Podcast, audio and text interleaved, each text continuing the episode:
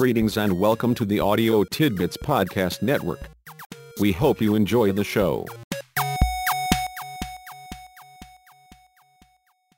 I was listening to a podcast today, and the guest on the podcast was a professor. I imagine he was a social psychologist or sociologist, I'm not sure. At any rate, his field of expertise, his focus of study, was gossip. Here is someone who spent many, many years and many, many hours, one might presume, studying gossip and people who gossip. Personally, I'd always thought about gossip as a kind of a negative thing, something we should avoid whenever possible. And he agreed that under some circumstances and in reference to some types of gossip, avoiding it is probably a pretty good idea. On the other hand, though, he pretty persuasively convinced me that most of us probably couldn't survive without gossip.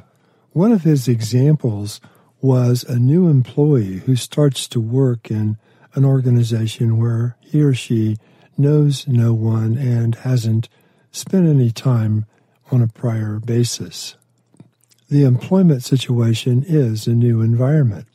How does the new employee find out about the new environment? Of course, as we all know, there is the employee's handbook, which tells the formal structure, how things are supposed to be done. And in addition to that, as we all well know, there is the informal structure, the organization culture, which is how things really get done. So, where does gossip come into the equation? The professor's idea, his point, in fact, was that most of what the new employee learns about the organization, about the organization's culture, about how to behave, how to conduct himself or herself, occurs through gossip, through conversation with other employees.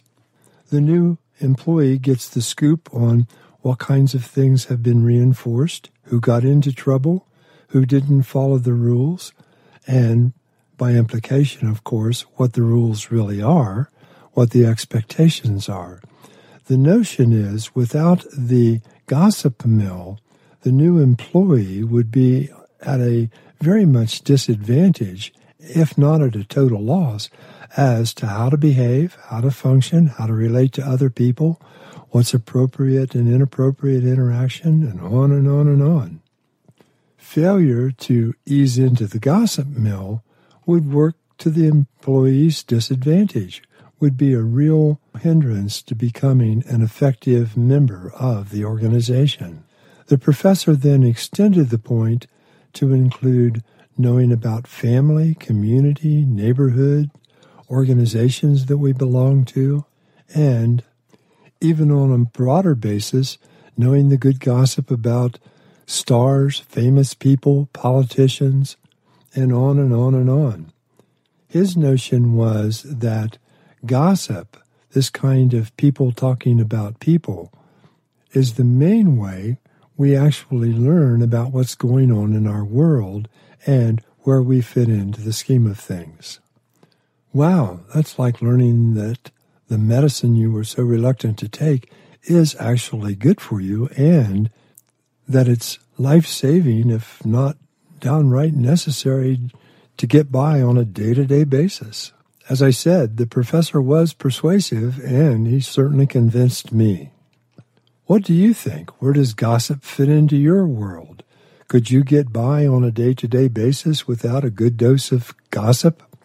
I know I have a friend that I meet probably once every two or three months, and over lunch, probably at least a third of our conversation really is gossip.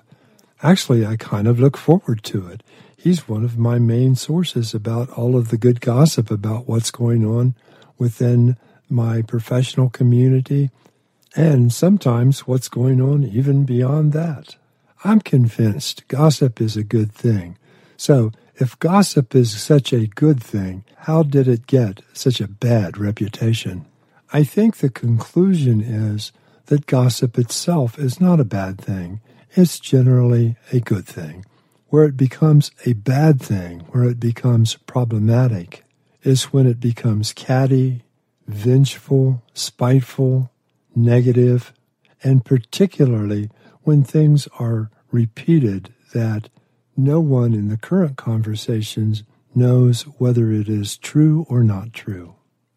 Sure, most gossip is good, but bad gossip is really, really bad. So instead of thinking that we should involve ourselves only in non gossiping conversations, I doubt if we have too many of those to tell you the truth, we should go ahead and participate in gossip willingly, positively, and enthusiastically, but be very careful to avoid the potential downside, the potential negative side, the potential harmful side of gossiping. So, today's tip work on becoming good at gossiping. Become a skilled gossiper. Just be sure that you're not spreading false or malicious rumors, that you're not saying things or repeating things that would be hurtful or harmful to other people. And although it's tempting to say, only gossip about other people in a way that you would be okay if they gossiped about you.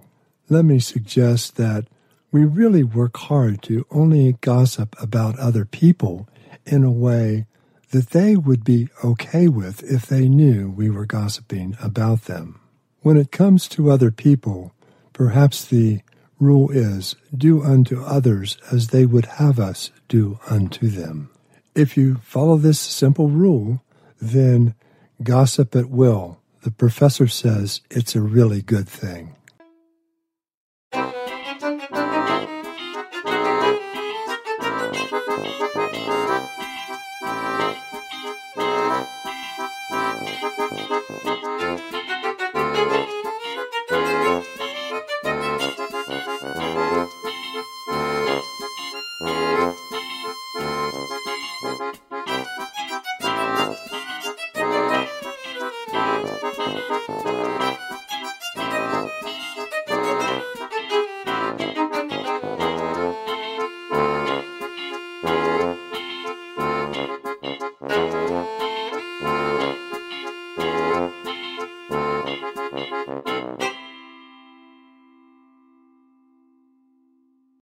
Music by Kevin MacLeod.